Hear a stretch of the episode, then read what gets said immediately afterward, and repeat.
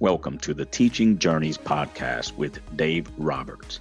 A unique skill all humans have is the ability to share information across generations. And the Teaching Journeys podcast does just that. It creates learning opportunities with each amazing guest with a goal that each episode makes a positive impact on people worldwide. Before we hear from today's guest, please share this podcast with your family, friends, and colleagues. And don't forget to leave a rating, review, or both.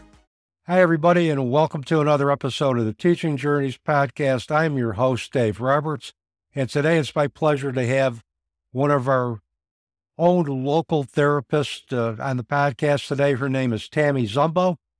Let me tell you a little bit about Tammy. Tammy Zumbo is a licensed clinical social worker who works with people at an intuitive spiritual level. She will strive to collaborate in navigating your journey. She combines energy, energy medicine and energy psychology into sessions.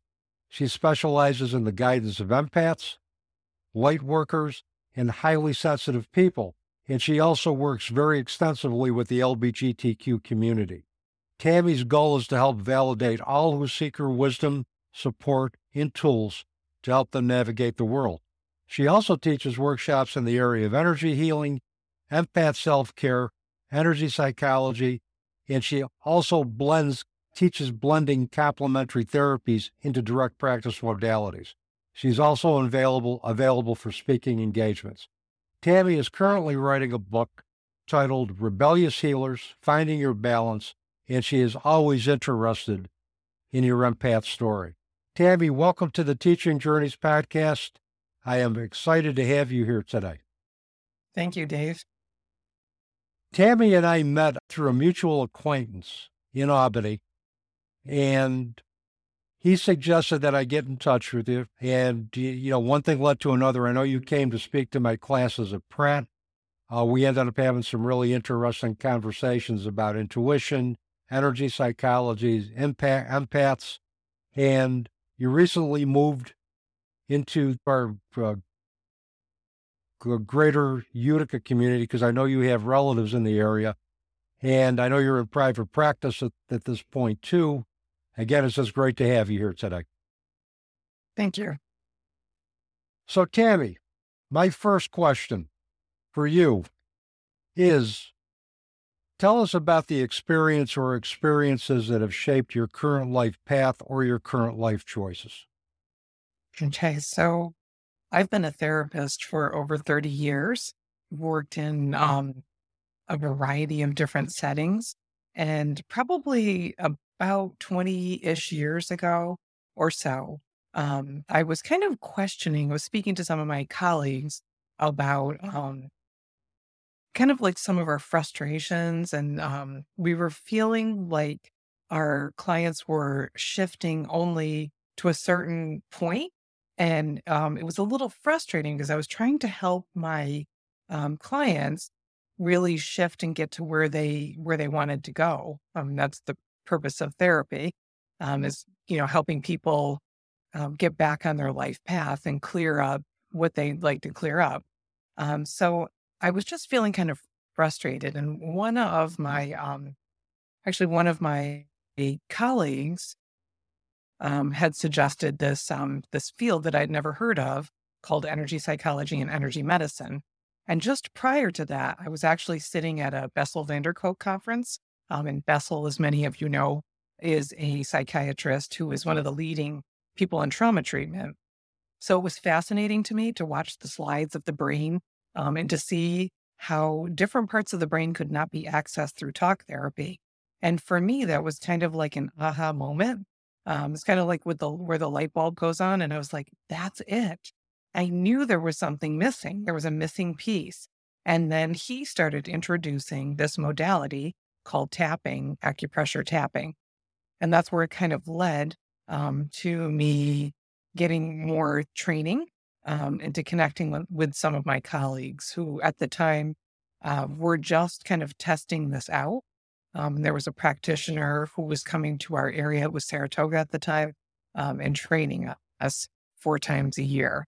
Uh, so that was really the the turning point in my um, kind of like shifting from traditional talk therapy into something that um, that includes the energy modalities, and it really changed the way that I practice.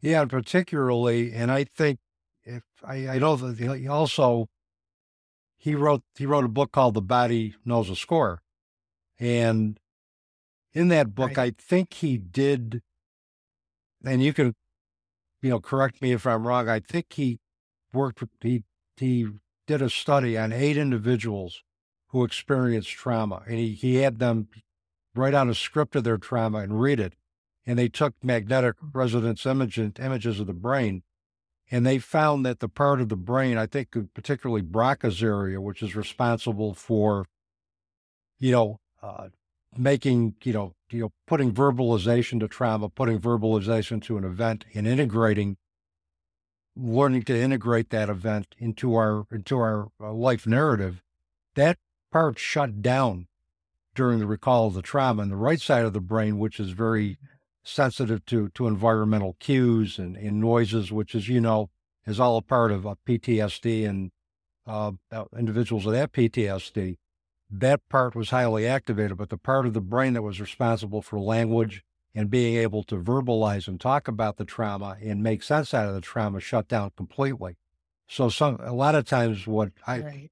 what he discovered was that when people say they have no words to describe the trauma, there may be a a specific scientific explanation for why that happens as it relates to how the brain operates during the recall of trauma. Right, exactly.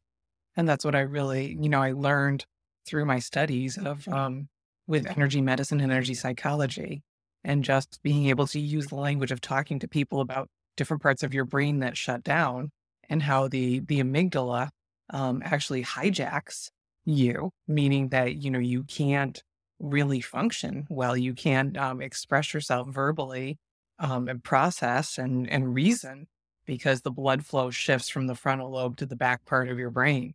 Um, so through some of this this work um, was really a game changer in helping people process trauma. Um, you know, because they couldn't talk about it. Mm-hmm.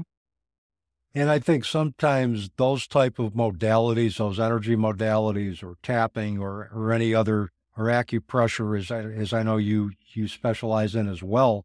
Um, I think those modalities can have almost more of a of a profound uh, initial effect than all the talk therapy in the world. And if individuals' brains shut down during the discussion of trauma, talk therapy is, is for those individuals who are extremely traumatized isn't going to work.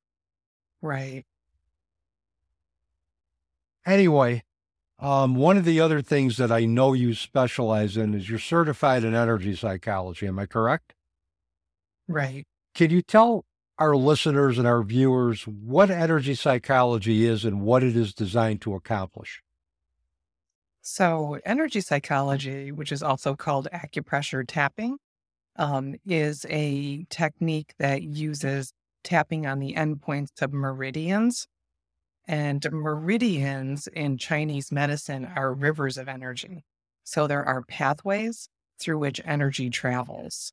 Um, these acupressure points are really potent and are considered electrical um, in that as we're tapping on them, and these are these are some of them on the endpoints of our um, of our eyebrows, um, different points on our face, and other points on our body. Um, so through tapping on these meridian endpoints and stating something about the trauma um, or uh, whatever you're wishing to decrease the intensity level of, an electrical impulse message is sent to the brain, and that forms new neural pathways, meaning that um, the trauma or the trigger is processed in a different way. Um, I explain it like it's kind of like um, building a highway around a major city um, so that you're not going through the traffic, you're going around it and you're not you don't um, you don't receive the same type of charge that you normally would after doing some of the rounds of tapping. So, what has the research indicated about the effectiveness of energy psychology in improving physical and mental health care outcomes? So, there have been several different research papers, and my teacher and mentor is David Feinstein. He's a PhD psychologist um, who was on the faculty at Johns Hopkins. Um, and David has written and researched this modality extensively. Um, and what he and several other practitioners, on Dawson Church would be one who practices something called um, EFT, um, emotional freedom technique, which is very similar mm-hmm. to the technique that I practice. Um, the research has really shown good results and um, lasting results in helping people decrease traumatic experiences, um, decrease responses, uh, being able to release self limiting beliefs, um, really process different types of trauma. Um, I've worked with people who have um, been first responders at 9 11. Um, there have been people, other people in classes that were um, working for the UN and were in a building that was bombed. Um, so to process that level of trauma and also to process um, phobias, um, self-limiting beliefs, or anything that's getting in the way of them functioning. So this particular technique has been studied and compared to other modalities like um, uh, cognitive behavioral therapy, um, EMDR, eye movement, and desensitization and reprocessing. All of them um, these techniques and the acupressure tapping energy psychology have been shown to have um, very similar effects. Um, in other words, have been as effective as these other techniques. And I, I know cognitive behavioral therapy is, a, is an evidence based therapy that has proven effective for individuals with depression anxiety. And I know, and EMDR as well, too, I know has been proven to be effective for individuals who have had, uh, you know, PTSD or complex PTSD. So energy psychology is right up there in terms of of effectiveness. Right. True. And has been used and studied extensively. Um, so that, you know, it can be looked up under any of these authors or just under energy psychology or acupressure tapping. Um, it's also been measured uh, by uh, some of these practitioners, David Feinstein and Dawson Church in particular, have uh, measured brainwave function and mm-hmm. um, done that while doing rounds of tapping and watched how the brainwaves have shifted and how people's response and as far as their nervous system and being regulated has shifted. Was there any correlation? And I know we can't talk about cause and effect when with those with those type of, of, of brain studies when we're looking at changes in cortical areas of the brain. But was there any correlation between increased brainwave activity and improved mood, and improved sleep, and improved outlook on life? Yes, all of that, Dave. There has been with the studies, um, they've seen all of that. And also, um, I've witnessed that both um, in working with people individually in the office and working with people in a group setting. Um, I have um, co facilitated workshops with David at Omega Holistic Studies Institute. Mm-hmm. And one of the um, one of the beautiful things that I was able to witness was watching people in a five day workshop shift from being, you know, I don't want to say paralyzed, but being like really um, debilitated by certain situations, phobias. One woman couldn't go over a bridge uh, because she was one of the first responders for 9 11 and remembers walking across the bridge. Um, other people were musicians that could no longer perform. Um, people who were in the armed forces who were um, also suffering from some post traumatic stress.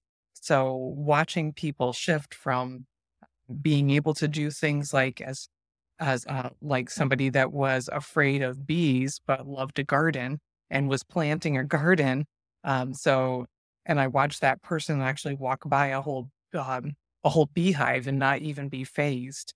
Um, so it's it's a pretty amazing, simple, um, yet deep technique that really shifts people's lives. It sounds sounds like it. It goes right into the area of I don't know if you want to call it complementary therapy, but it certainly wouldn't be considered to be traditional therapy. But I'm a firm believer that we can integrate evidence-based therapies with complementary therapies to improve physical and mental health care outcomes as anyway. Um, I think what evidence-based with whatever limitations are evidence-based theories, complementary therapies can can compensate for and vice versa. So I'm a firm believer in that kind of an integrative approach anyway. Let me ask you another another question that just came to me. What what would let's say you you had to choose between a client who who might either want or might be a candidate for emotional free or EFT, which is emotional freedom tapping. Am I correct? Emotional freedom technique. Yeah, freedom technique. I'm sorry. Emotional freedom technique and energy psychology, just to get back to that. What would be the deciding factor in which one you would use if, if both were were were potentially therapies that you could utilize for somebody that's experienced trauma, depression, anxiety, or any other type of mental health challenge? Okay, so they're actually really similar. Um, they're almost the almost the same technique, uh, with the exception of energy psychology um, would blend more of the energy medicine techniques, which is um, that's who I've studied with energy medicine is Donna Eden. Um, so the ener- the EFT, which I learned actually first, um, because I was curious even before I had gone to Bessel van der Kolk's uh, conference. I learned EFT, which is Gary Craig's modality, mm-hmm. and Dawson Church and Nick Ortner and Jessica Ortner teach EFT.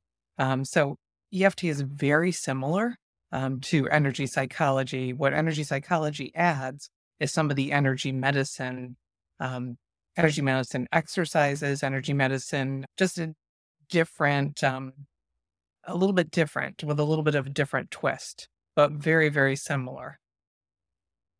So I would probably, I would always choose the energy psychology just because that feels more like home to me. Um, mm-hmm. I more uh, resonate more with it. And I like that you can combine the energy medicine techniques along with um, the tapping. Yeah, that makes sense. You can get the best of both worlds. Right. So, um, right. How do you integrate energy work with evidence based therapies? And when is that indicated that you do that with a client? Okay, so typically I wouldn't introduce it at a first session unless I really felt that um, my client needed it.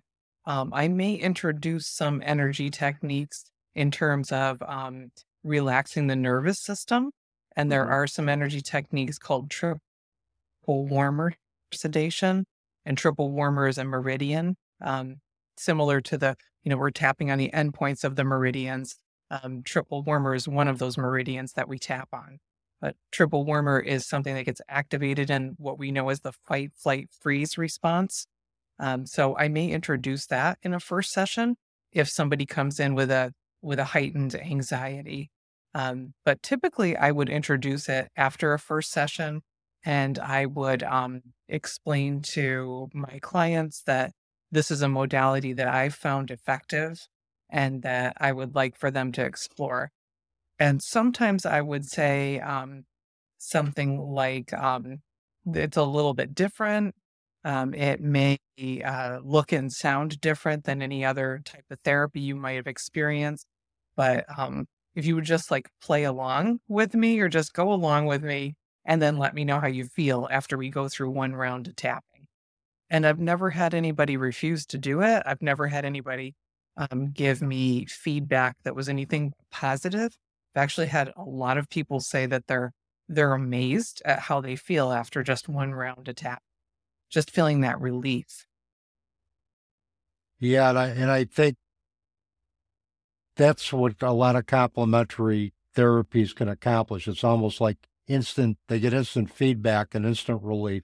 And there's an instant change in their, in their behavior and their mood that may take several sessions of just traditional talk therapy to accomplish. So, um, right. and I've, I mean, I participated in at least, you know, I've, I've never, I have, I've, I've had a sessions, a couple of sessions of Reiki, and I felt almost just immediately re-energized more so than I would in any traditional therapy setting. And I felt more clarity. I felt more awareness. I felt my intuition was at a higher level than it would have been had I just done, you know, more traditional work or traditional modalities. So, um, you'd be preaching to the choir. You would need not need to sell me on the um, on the power of complementary therapies or energy psychology or tapping or EFT. Um, it's uh, it's it's certainly the changes are are very um, very drastic and almost very almost immediate within a few sessions. So they are, and it gives people a sense of um, control and an ability to shift themselves. You know that they don't have to be in my office. This is a tool that they take home, so it's really empowering. Well, and I and I had the um, I had the pleasure of going to a recent workshop that you did at uh, I think it's Move, Live, and Breathe at right. um, in, in, in Whitesboro, and it was basically in terms of uh, you know working with empaths and helping empaths manage manage you know their world. And you demonstrated a lot of energy techniques or, or that we could do at home that are protective, that open us up, that don't take a lot of time. But I know when I practiced those, I felt an immediate shift in in you know my energy levels and I also felt an immediate shift in my ability to shield myself, you know, from any type of negative energies or too much energies. Because with empaths, and I think we'll get into that in a bit, empaths are very energy sensitive. And unless they could find a way to manage all this coming at them, they, they tend to get drained very quickly and very, um, you know, and out of sorts and anxious. And a lot of times, and this is my pet peeve, a lot of time indiv- individuals who are that intuitive are that energy sensitive get diagnosed with a mental illness, such as generalized anxiety disorder, uh, ADHD. And it isn't any of that. It's just basically in terms of how they process the world and their ability to manage handling information at light speed and energy from all different sources. So it's our job for those that are versed in complementary therapies to show them some specific techniques that can allow them to be protective to their energy and, you know, achieve some balance in the physical world. So, yeah, that's all true, Dave. And as a as an empath myself, I was finding it almost painful um, to not be able to share information with people. Like I needed to gather this information and experience it myself um, in order to help share it and to help other people um, because as people were coming into my office and very similar stories, I was hearing, you know, people like you had mentioned being depressed, um, being depressed. Well, some of them were actually depressed that they had been diagnosed with depression or anxiety or ADHD or ADD, or some of them, you know, bipolar disorder. Um, and I found some of those diagnoses weren't necessarily true. That in fact, it was that they were having difficulty navigating the world and all of the energy in the world and being so sensitive to this energy. Um, also with, you know, with addictions too, um, that that comes into play with people trying to navigate this um, pain, feeling the pain of others, feeling the pain of the world, um, being able to shield themselves, and then being able to recognize that this really my energy or is this the energy of someone else that I might have picked up um, from walking into this store? So I, I felt that was imperative. I, I know for it really changed my ability to function and to be able to be out, you know, to be out in the world mm-hmm. with all the energy. Where are you doing private practice right now? Um, so I am at Mohawk Valley Counseling, uh, which is on French Road in New Hartford. Okay. And we'll we'll have all that contact information in the show notes. But the reason I, I, I kind of went into that is do you do you see a lot do you see a percentage of of adults who are empaths or, that are in your practice that are having difficulty managing that not only their internal energy but but the energy that surrounds them on a daily basis. I do. Yeah. Adults and teens, and um, at times children too, who are highly intuitive. So um, most of my practice tends to be people who would identify as empaths. Um, sometimes they know that, other times they don't. But when I start describing the different um, different characteristics of somebody who is an empath, people will identify with that and will tell me that they've been always trying to figure out what was wrong with them is often what people say to me. Mm-hmm. Yeah, and I, you know, in my capacity as uh, as a adjunct professor at Utica University and also at Pratt Munson, when we've addressed, you know, intuitiveness in classes, when we've talked about individuals developing their intuition, or we've talked about empaths, or we've talked about indigo children, I've had students come up to me or emails saying me, you know, you described me to a T. This is how I see the world. But I was afraid to, to previously own that because of how it would be perceived. I would be, would I be perceived as having a mental illness? Would I be perceived as being crazy? Would I not be believed? So they went underground with it and maybe developed some other not so healthy coping mechanisms to deal with that. So once we created a, a scenario where we were, um, you know, talking about that openly. It gave them permission to to to own their authentic self. That's really the goal. That's my goal, Dave, is to to give people that you know that ability to own their authenticity and to really know that there's nothing wrong with them. There there is um, a lot that's right with them, you know, and it's that they perceive the world in a different way, um, maybe from some others, and that they've been called, you know, um, different things like, you know, people might have said to them, Oh, you're so sensitive. Um, you know, like what's wrong with you? Um, because of their their uh, reactions and most of the times people that i see who identify as empaths didn't fit into their families um, they didn't really fit into their um, their social groups. And so they were always saying they always felt like an outsider. Mm. Um, so we work with that and we work with like teaching them different techniques, like you had mentioned, to shield their energy, different ways to disconnect energetically, um, ways to like really take care of themselves and um, be able to be their authentic selves in the world. And I know my life has been enriched because I have individuals in my support circle like you um, and other empaths and other very intuitive healers, along with individuals who are very grounded in, in, in rational science. And having that really diverse mix works for me.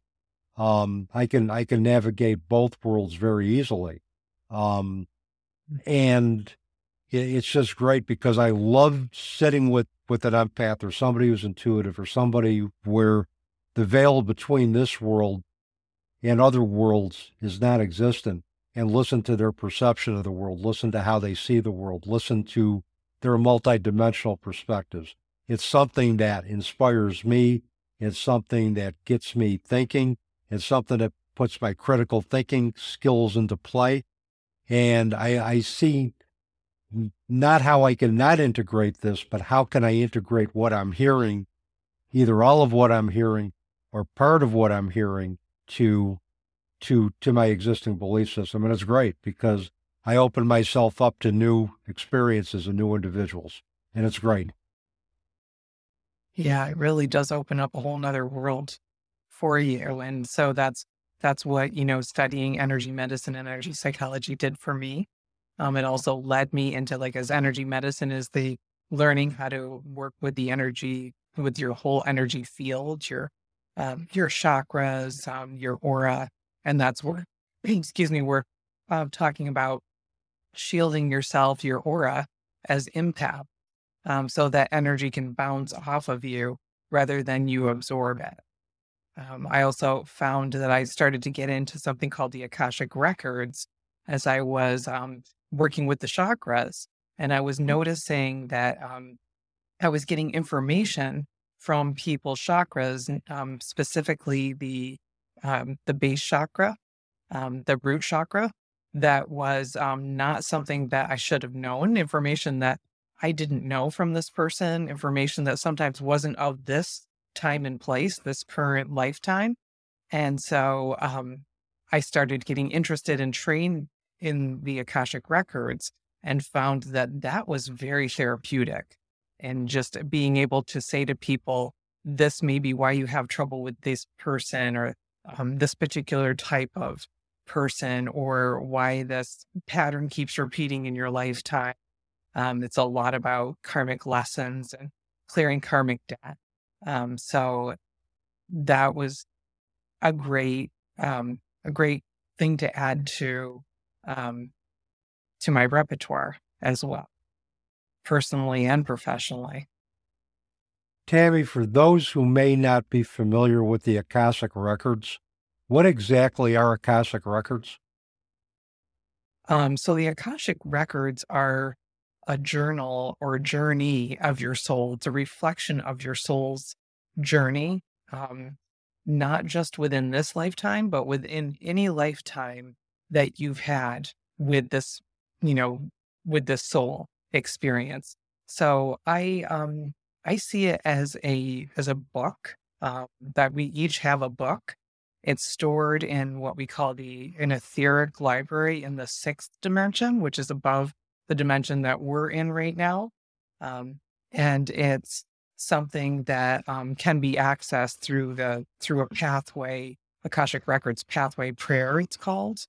Um, so that's what the records do is help you understand some of your past life experiences and how it may relate. I, in my experience, it's always related mm. to this current life experience. Yeah, and I'm a I'm a firm believer that our my soul has done this more than once. Um, I think my I've been told I'm an old soul, and I have probably lived many lifetimes in, in many different centuries, and I really believe that. And when that knowledge is revealed to me, either through work working with spiritual mentors or spiritual intuitives, it gives me clarity in terms of why certain decisions or certain paths in my life went the way they did by understanding what happened in past lives and what my soul and the souls of those who were in my soul group needed to do to resolve their, their karma um, for for the evolution of their souls. I would recommend that if anybody is interested in past lives or believes in that, find somebody like yourself um, who can read the Akashic, Akashic records and you know perhaps provide some clarity. I think that's always always a good thing. Um, so certainly the past and our past lives can certainly be a teacher to us in the present. So Right. And we tend to repeat patterns, um, which is, you know, comes out of uh, the Akashic records.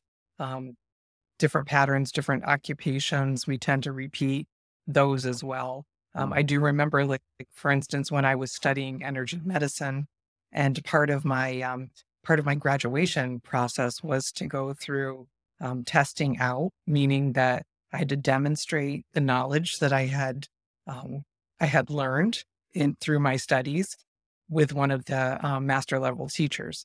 And I remember her turning to me and saying, Oh, you really know this, meaning like you've done this before. And I knew what she was saying when she said, Oh, you really know this. I was like, Yeah, I have done this before. It just came, just came very easy and it was like a refresher. And so that's how um, you can identify some of those things, some of those, like maybe I did this in a past life. I definitely did this mm-hmm. in a past life. Um, different things that you may have an affinity for. Um, some people have had an affinity for maybe perhaps like um, things of um, like Scottish nature, always wanted to um, visit Ireland or feeling at mm-hmm. home different places. I've been, you know, I've gone, traveled different places and felt like I was home, although I had never lived there before. Um, so those are some indicators of um, past life experiences that can be revealed through the Akashic records. It's it, it it is fascinating. It is a fascinating experience to partake of, and I'd recommend that everybody try that at least once and then, you know, see where that goes, see how they feel after that, see what type of clarities they, they've, they've achieved, or see basically how it's, how the, the reading of the Akashic records, how that has provided a paradigm shift or a shift in their perspective. It would be interesting to measure all of that. Um, and for me, and I do. Go ahead. Oh, go ahead. I was going to say just that I do have um, an article on my website, um, which I'll, I'll, give to everyone about the Akashic records if they were interested in how the process um, is, how we go through the process, and a little bit more information about the records. I'll put the link to your website for sure. And if you want to send me the specific link to the article, I can put that in there as well too, in the program okay. notes when when the, podcast goes live. So, so I mentioned in the bio that you're in the process of writing a book. It's called uh, Rebellious Healers, um, Finding Your Balance. So, given the fact that you do what you do with energy psychology, energy EFT, acupressure, reading the Akashic records, that would probably go into the area of individuals who are considered to be rebellious healers. I like to look at them as being very creative healers and healers that do not do not subscribe to conventional wisdom because as my late daughter Janine has always taught me conventional wisdom is highly overrated.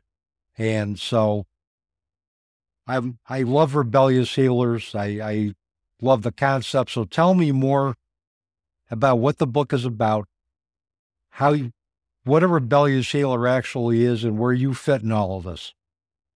Okay. Um, so it just makes me so happy listening to you describe that, Dave, because I see that in you.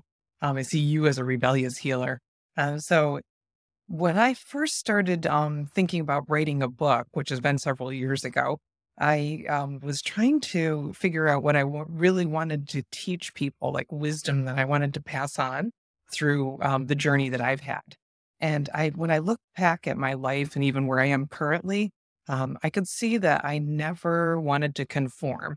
Um, so, and that started, you know, in like my teenage years, you know, typical teenage nonconformity.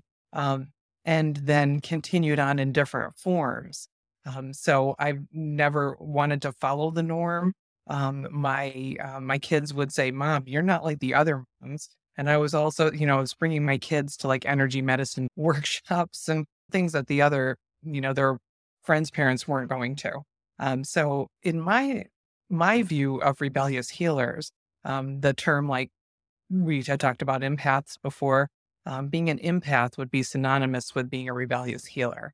Um, being somebody who is called an indigo soul um, would also be a rebellious healer, um, a light worker, somebody who just um, doesn't follow the path of other people, um, beats to their own drum, and is very creative, as you had mentioned, Dave.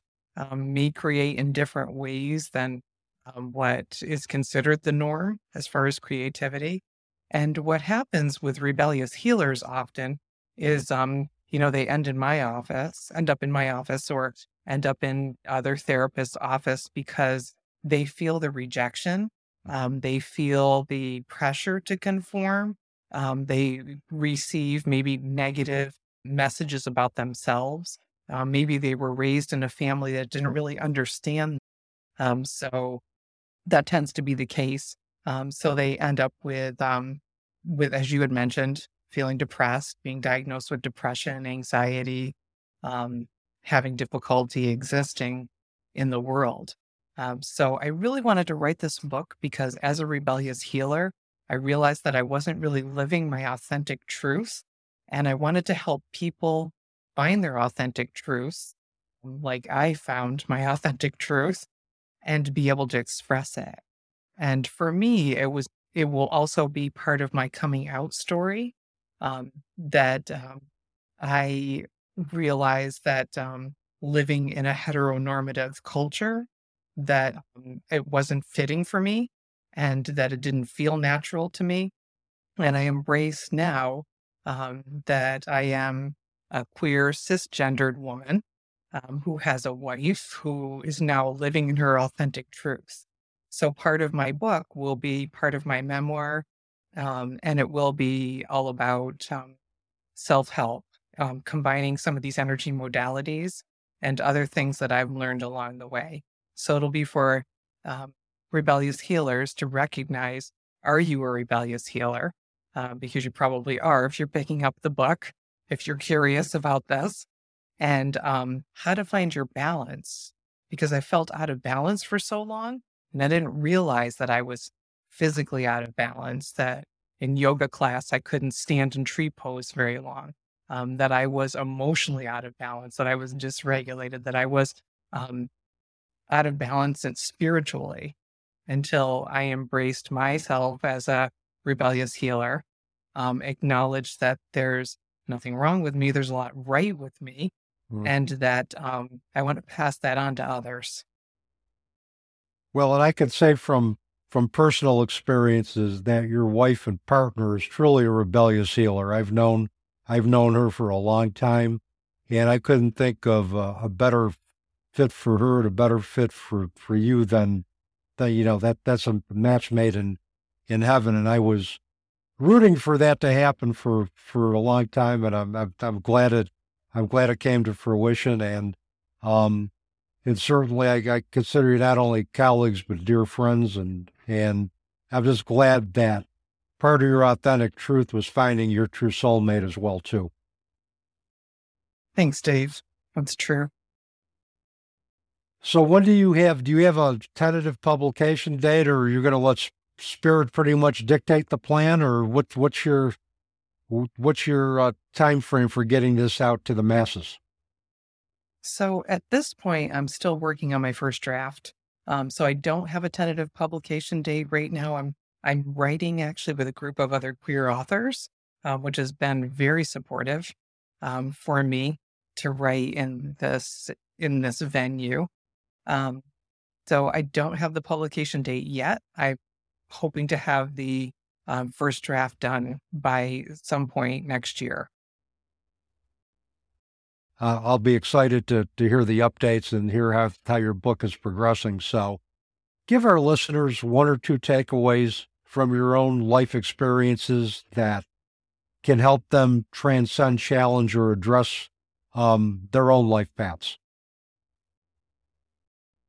Okay. Um, one thing that I was thinking about that question, um, and one of the things I would say to your listeners is that um, to not be afraid to go outside the norm, to not be afraid to like color outside the lines, uh, to try different things, you know, to experience different things. Um, this summer, I walked on a glacier with my daughter and my wife, and it was very, um, it was very frightening.